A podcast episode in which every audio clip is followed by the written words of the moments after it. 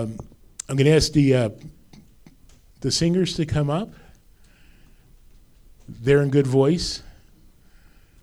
I can vouch for it.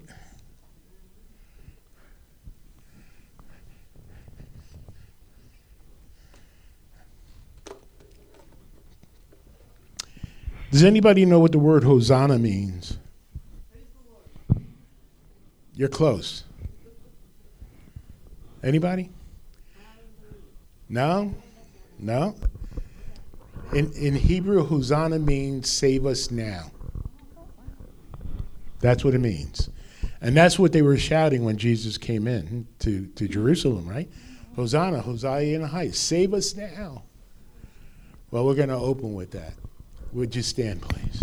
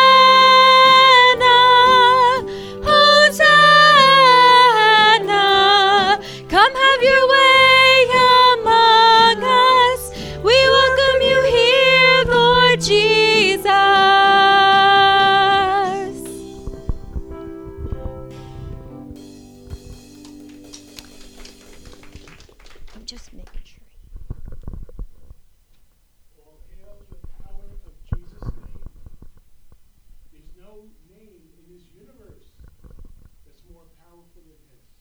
Amen.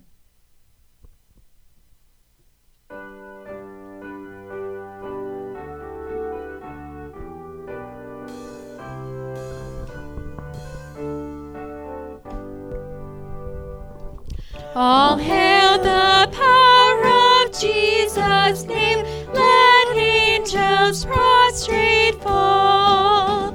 Bring forth the royal diadem and crown him Lord of all. Bring forth the royal diadem and crown him Lord of all. Ye chosen seed of Israel's race, ye ransomed from the fall. Hail him who saved you by his grace and crown him Lord of all. Hail him who saved you by his grace and crown him Lord of all. Let every kindred, every tribe on this terrestrial ball, to him all majesty ascribe and crown him Lord of all.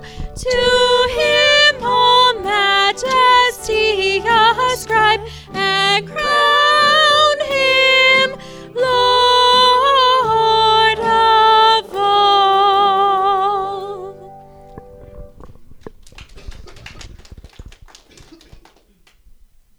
We have an incredible Savior. He declared himself king as he came into Jerusalem, and then when he rose from the dead, he declared himself the victor over sin, death, and Satan. Amen. Hallelujah, what a Savior.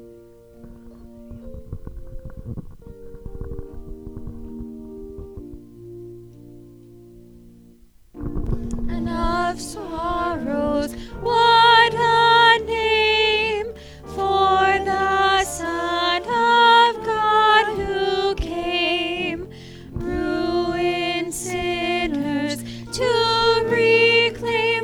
Hallelujah, what a Savior. Bearing shame and scoffing rude, in my place condemned he stood, sealed my pardon with his blood. Hallelujah, what a Savior. Guilty, wild, and helpless we, spotless Lamb of God was he. Full atonement can it be. Hallelujah, what a Savior. Lifted up was he to die, it is finished was his cry. Now in heaven exalted high, hallelujah, what a Savior. When he comes, our glorious King, all his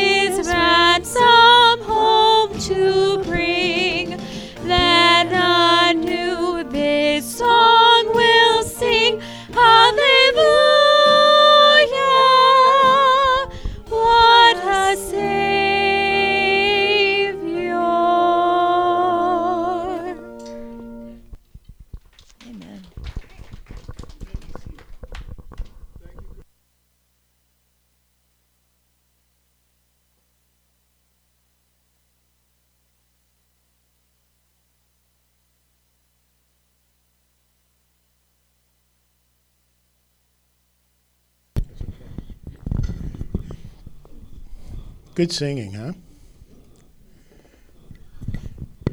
You know, as we come to the responsive reading today, this should sound familiar to you because in Psalm 118, we're looking at a praise psalm. In fact, from Psalm 113 to 118, they're called the Hallel Psalms. Now, I asked you what Hosanna meant, right? It meant save us now. Anybody know what hallelujah means? Praise the Lord. So the Hallel Psalms are psalms that are meant to praise the Lord. But look at the wording here as we read this together. This is Psalm 118, 25 to 29. Lord, save us. Lord, grant us success. Blessed is he who comes in the name of the Lord. From the house of the Lord, we bless you. The Lord is good. Is God. He has made his light shine on us. With bowls in our hand, join in festal procession up to the horns of the altar. You are my God, and I will praise you. You are my God, and I will exalt you. Give thanks to the Lord, for he is good. His love endures forever. Isn't that great? You catch some of the nuances in there, because I think the people who greeted Jesus into Jerusalem were familiar with this psalm. And some of the words come directly from this psalm. Listen, it is my opinion that we need to, in the church in North America, we need to exalt Jesus. We need to lift up him, not us, but him, because we have a terribly needy world that needs Jesus. And you know, as we get closer to Sunday, or Good Friday, I should say, when Jesus was lifted up on the cross, that was for the whole world to see. He's our Savior. And so as we come into Holy Week, my prayer for all of us is that we would slow down, meditate on these things. This is the week that changed history. It changed not only history, but it changed the world. And as you well know, here in the Northeast and in many parts of our country, Christianity is not real popular these days, which means the author of Christianity, Jesus, is not real popular. When I was a kid, in the ancient days, we had to, medicines didn't taste as well as they do now, right? And I was prone to tonsillitis and, you know, sore throats and all. So the doctor, you know, gave us a liquid antibiotic. It tasted horrible, and I didn't want it. But my mother would say to me, take it, it's going to make you better. Take it, it's going to make you better.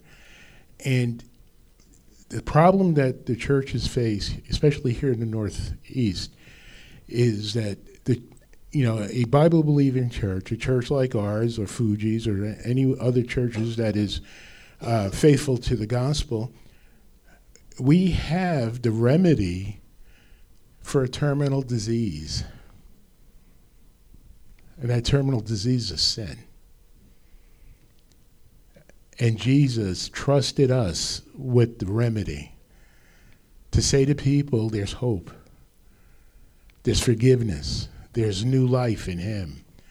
And that's what Easter's all about. I'm sorry to say to you, it's not about the Easter Bunny, or the candy, as much as we may like that. But it's about new life in Christ. And just like Christmas, we've lost it. We, as a culture, it's all about the Easter Bunny. It's all about, Easter egg hunts and all of that. Nothing wrong with having fun, but no, it's not all of that. It's Jesus, risen from the dead. So as we pray, I really feel a need to pray for our country today. We need a revival. We need to come back to what God says is best for us. And that can only happen with revival in the church or spiritual awakening in the country. So that's what I want to pray for today.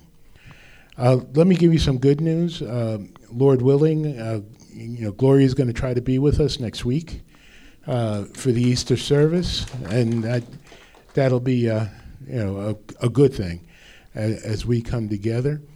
And the other good news is that after the storm last night, you were all here, so we're grateful for that. I ask the men whoever's going to help with the offering today, would you come forward? And we'll pray.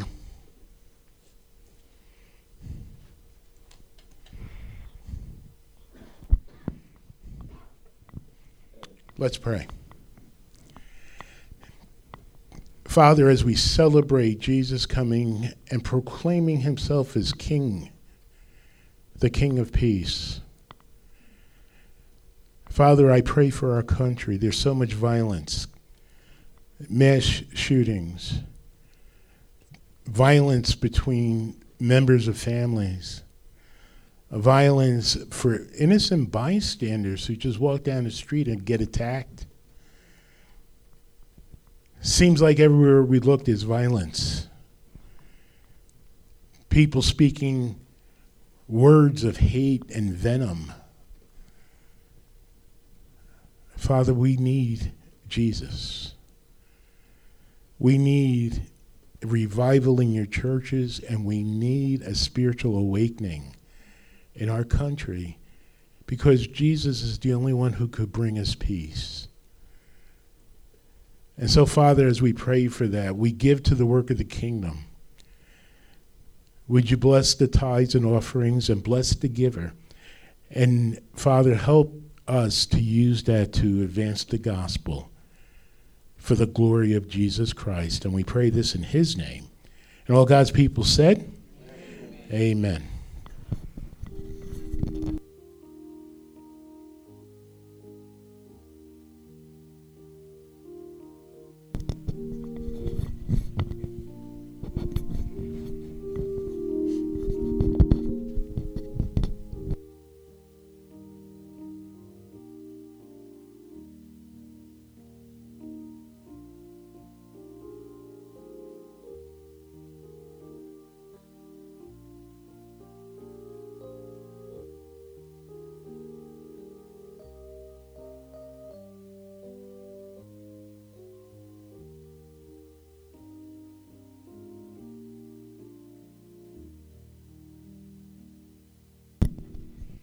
If you have your Bibles and you want to follow along, we're going to John chapter 12. We're just looking at 7 verses today, but they're powerful verses. Listen to what I'm going to say closely, all right? Everybody says they want peace. Isn't that true? Not a bad thing to aspire for, peace. But theologians in the ages would always write this, and I didn't quite get it until I really started studying scriptures in depth years ago. And here was the statement most theologians make. As long as there's sin, pride, and greed, and the hunger for power in this world, there will never be peace. Did you hear that? Okay. So next time, you watch Miss Congeniality in a beauty pageant, and, all the girls say, well, I want world peace. Well, here's a news bulletin. It's not going to happen until Christ comes back. So what do we do in the meantime? Well, that's a good question. And here's part of the problem. We define peace much differently than what the Bible says peace really is, right? In our culture, we think peace is the absence of conflict, right? If I'm not, if I'm not throwing bombs at you, and you're not throwing bombs at me, then we're at peace. Well, not really. And I'm not advocating throwing bombs at one another, okay? But that's not biblical peace, all right? Listen, it goes much deeper than that. Biblical peace can only happen in and through faith of the person and work of Jesus Christ. And here's why. The moment Adam and Eve rebelled against God in the Garden of Eden, we inherited that sin nature. We're rebels. We are the ones who declared war on God. Isn't that true? We declared war. And, if there's anything, any wisdom that I can tell you over the years that I've learned, sometimes the hard way, don't ever declare war against God, because you ain't going to win.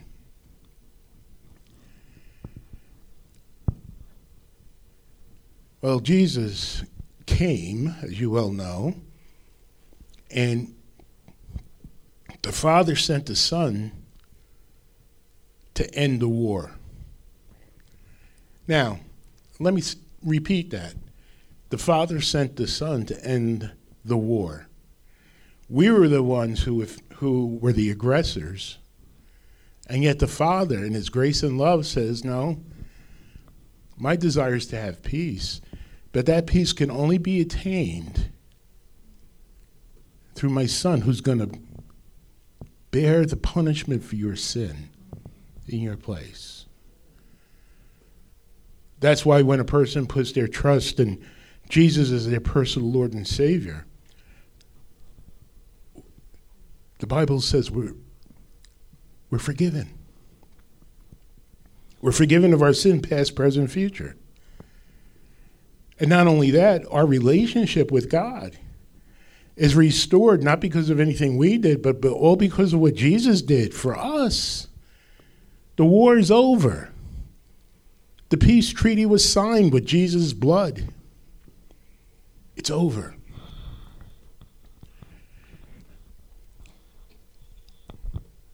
Biblical peace starts with a right relationship between us and God. Without that, there can never be any true peace. You know why? Simply because of this. At the cross, pride has to be dealt with, right? We have to admit humbly, we're sinners, and God is God. We're not. The hunger for power has to be crushed because we're saying, Lord, you're Lord.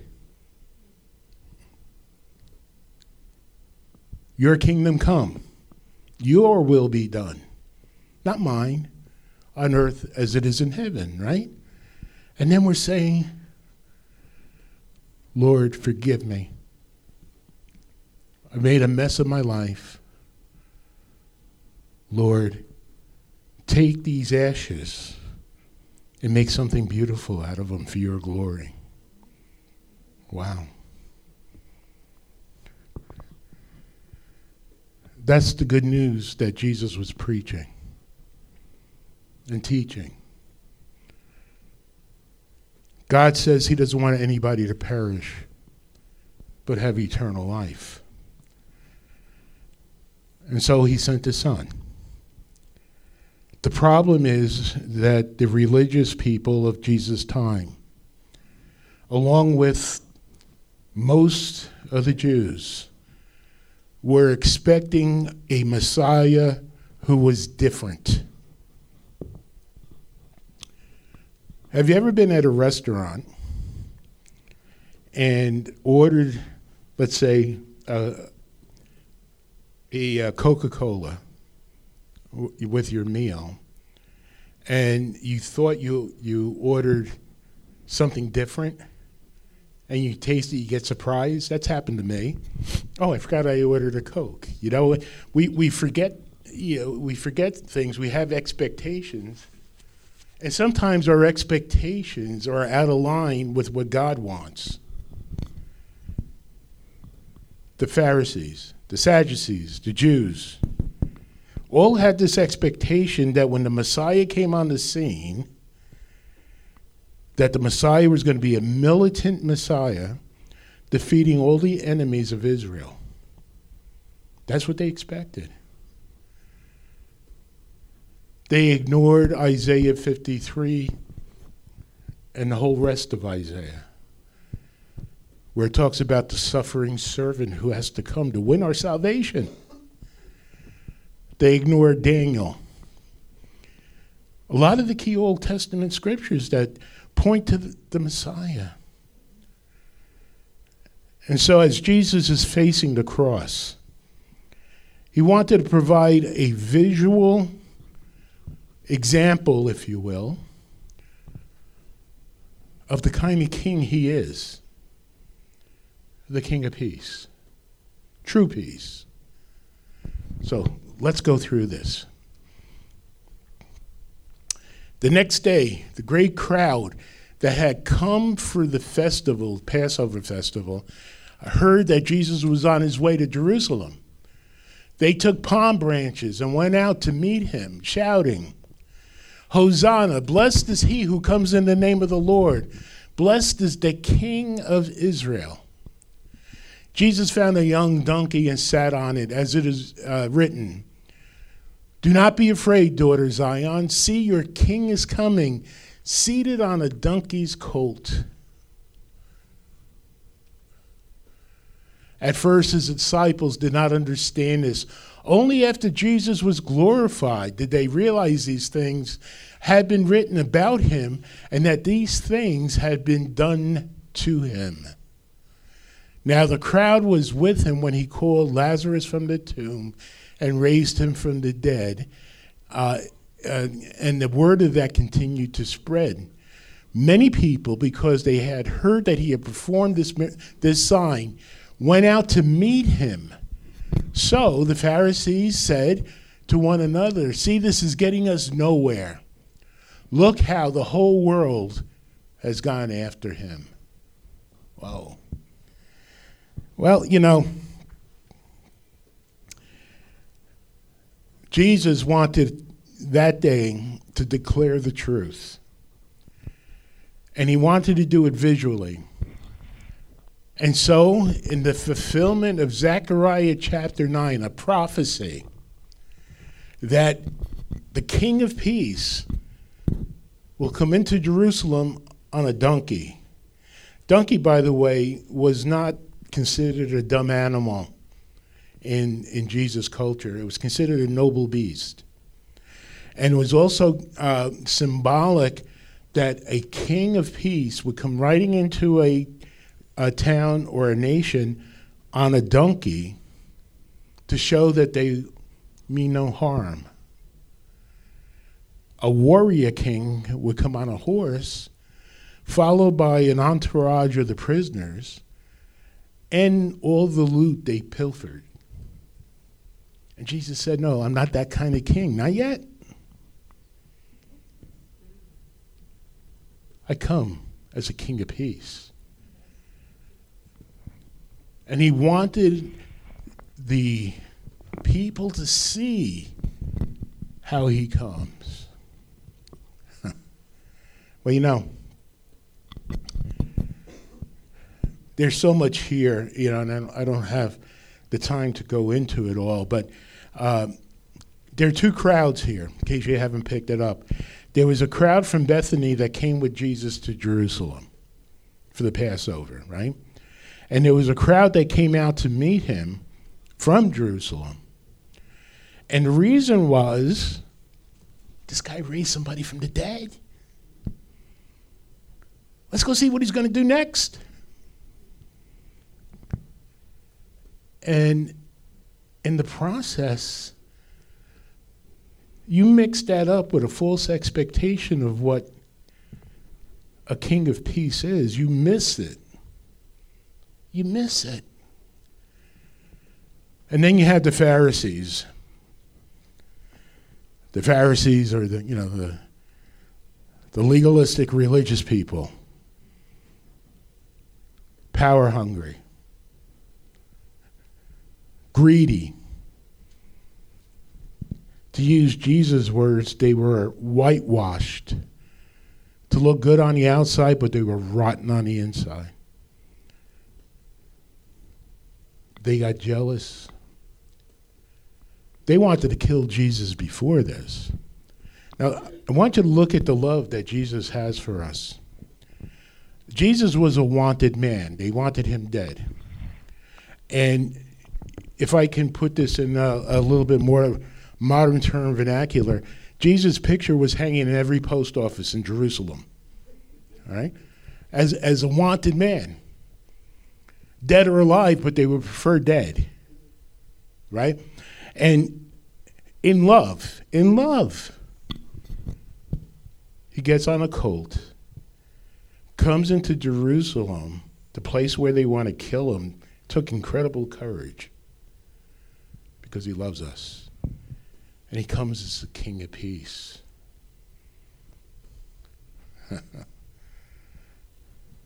What did the people yell when he came in? Hosanna. Right? Let's go back to that. Hosanna. Okay. Hosanna means save us now. But they weren't thinking about the salvation that Jesus would offer them from the cross for sin. They were thinking, save us from our enemies. Defeat Egypt, defeat Assyria, defeat whoever is against us, Lord. Hosanna, save us now. Blessed is he who comes in the name of the Lord. Blessed is the King of Israel. And even in their misunderstanding, they at least had the sense to recognize that he was the King of Israel. But they missed the fact that he came in as the King of Peace. And so did the Pharisees. The way that the crowd welcomed Jesus was a standard protocol, by the way, for the way that a conqueror would be received into a city. When it says, blessed is he who comes in the name of the Lord, blessed is the word makarios, which in the original language means speak well of. When you're blessing somebody, you speak well of them, right? We speak well of the one who comes in the name of the Lord. Well, that was Jesus. By the way, as Christians, we can bless other people, can't we? We speak well of them, which means we should never gossip about them.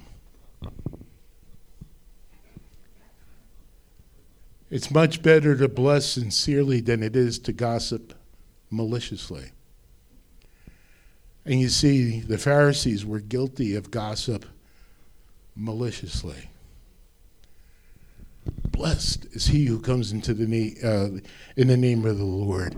And Jesus comes riding on the donkey. I suspect some got it, maybe, because if they were students of the word or heard the word, they will link up the prophecy in Zechariah 9 with Jesus coming into Jerusalem on a donkey. Even his disciples didn't get it. Isn't that what it says? They were with this man who happens to be God for 3 years. And they didn't get it. Now listen, I'll go outside the text here just for a moment and tell you this. The men tended to be thick-headed. But the women seemed to get it. Isn't that something? The women seemed to start to put the pieces together much sooner than the men did. And as we're going to see, women play an important part in the resurrection. Well, both in the death and the resurrection of the Lord. But, people will say to me, Oh, you know, that Bible puts women down. No, it doesn't. You know why? Because Jesus lifted them up. He lifted them up. The religious leaders and the people had wrong expectation.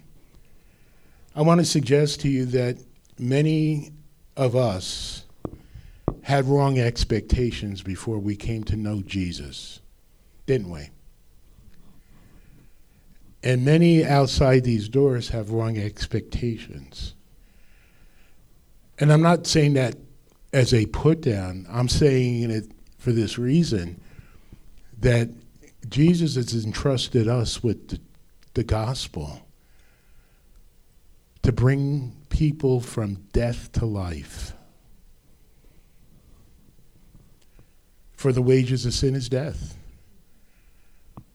But the gift of God is eternal life. Well, who brings that? Jesus.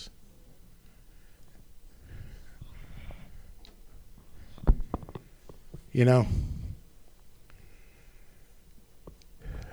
one of my prayers has been for a long time now that if God sees fit, that he would send revival to his church. And in that revival, we would, as we yield to the word, yield to the power of the Spirit, we would develop a holy boldness, if you will, to, in love, share Christ with others who need it. In love. That doesn't mean beating them over the head with scriptures. It doesn't mean, talking down to them. And it especially doesn't mean holier than thou. Because the fact of the matter is, I'm the wretched sinner. The only difference is that Christ died for my sin. And my sin's forgiven. Let us never forget from where we came. Otherwise, we lose the humility, if I can put it that way, of the fact that Jesus gave us a gift we don't deserve. That's grace. A gift we don't deserve. Because if we take that small step into self-righteousness, thinking that we're all that we're holier than thou, then what's going to happen is we are no better than the Pharisees.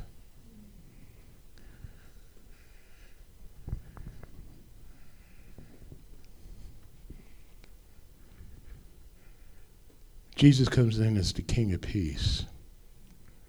Now listen. I'm not going to get political here, but I'm going to tell you the truth. No matter how crazy our nation might get, you and I still could have peace.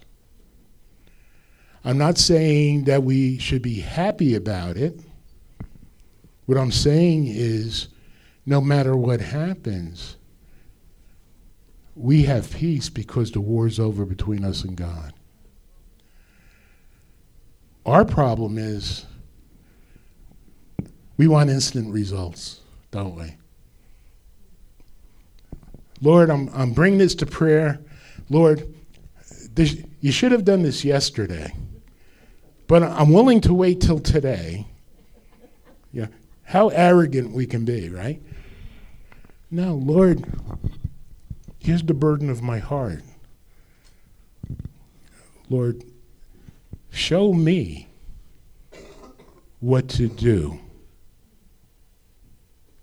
in the meantime. Well, Mark Twain once said, he married his daughter of a preacher, by the way. And one of his biggest regrets in life, this is from his memoirs, was that he pulled the daughter away from her faith. And in an interview, Twain said this to the interviewer. It's not what I read in the Bible that I don't understand that bothers me. He says, what bothers me the most is what I read in the Bible and I do understand. And you know what he was referring to? That all have sinned and fall short of the glory of God. And that the wages of sin is death. But the gift of God is eternal life through Jesus Christ. The gospel is so plain that a child can understand it. And yet Twain says that's what bothered him the most. Well, doesn't that make sense? Because here you have these great crowds in Jerusalem who should have by now got it, at least his disciples, and then you have the religious experts who should have known better, and they missed it. They missed it. Listen, years ago, Dionne Warwick wrote a song. For those of you who are ancient like me, what the world needs now is love. They only got that half right. What the world needs now is Jesus. Jesus' love. Because it's only through the person and work of Jesus Christ that you and I can have peace with God. No matter if the sky's falling.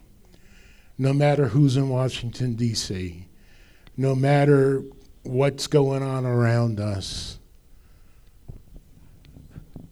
And here's what Jesus says.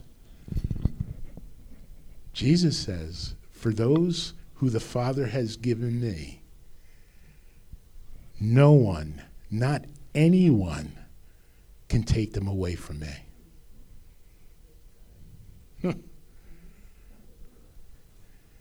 See, once you ask Christ to come into your heart, admit that we're a sinner, and that we want to turn away from our sin and turn to him in faith, and acknowledge Jesus as the King of Kings, the Lord of Lords, our Creator, and put ourselves in submission to him and his word, and live in the power of the Holy Spirit, there's nothing that can defeat us because we are secure in Christ.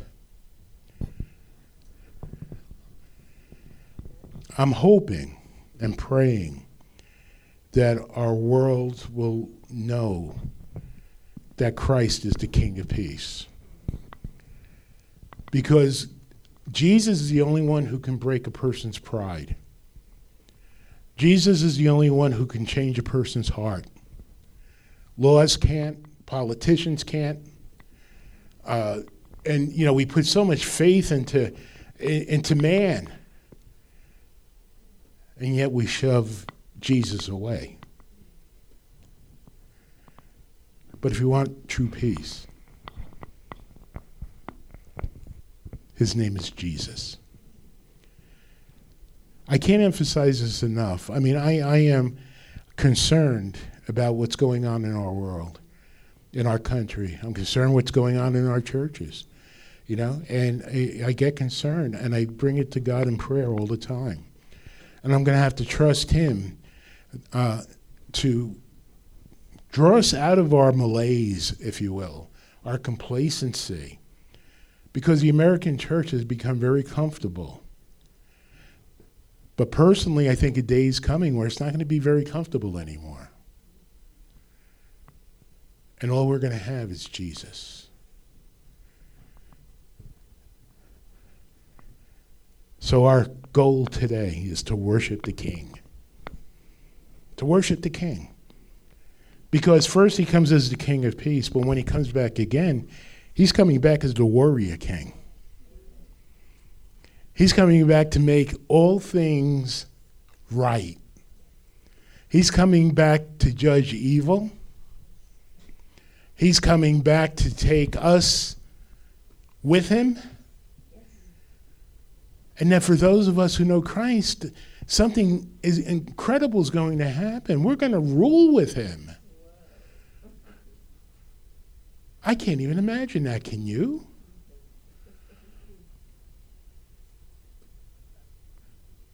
But it's going to be a great and terrible day. That's what the scripture says.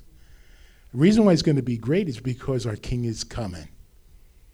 And the reason why it's going to be terrible, it's going to be terrible for those who have forsaken Christ. In the meantime, you and I are commissioned to go out into our worlds and make disciples, teaching them all that Jesus has taught us, baptizing them in the name of the Father, Son, and the Holy Spirit. That's called evangelism. But we do it with love, we do it with compassion, and we do it in the power of the Holy Spirit.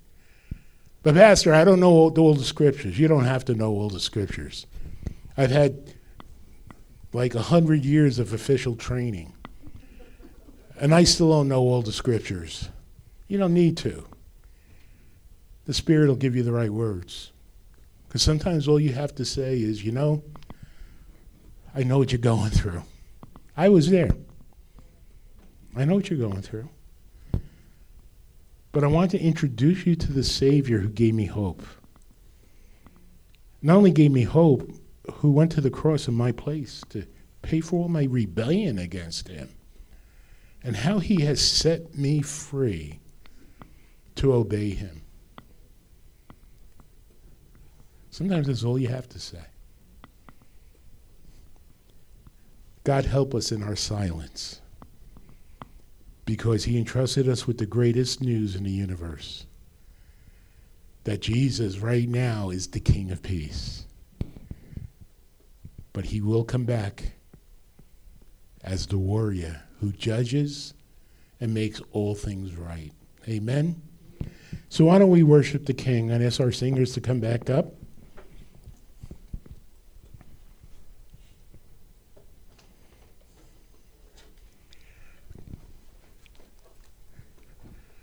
As we look forward to Holy Week, you know, please, if you can make any of the round tables, it would be well worth it.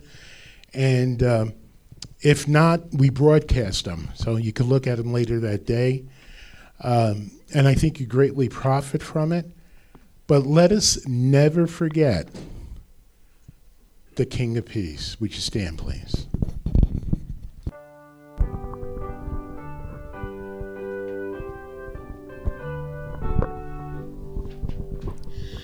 Oh, worship the King, all glorious above, and gratefully sing his power and his love. Our shield and defender, the Ancient of Days, pavilioned in splendor, and girded with praise.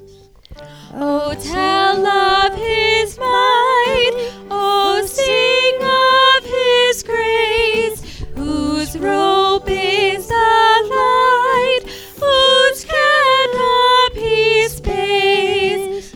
With chariots of wrath, the deep thunder clouds form, and dark is his path on the wings of the storm. Frail children of dust and feeble as frail, in thee do we trust, nor find thee to fail. Thy mercies, how tender, how firm to the end. Our Maker, Defender, Redeemer, and Friend.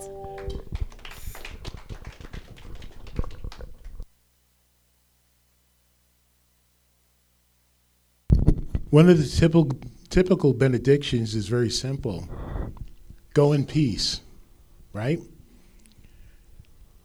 Absolutely can go in peace if the Lord is in your heart.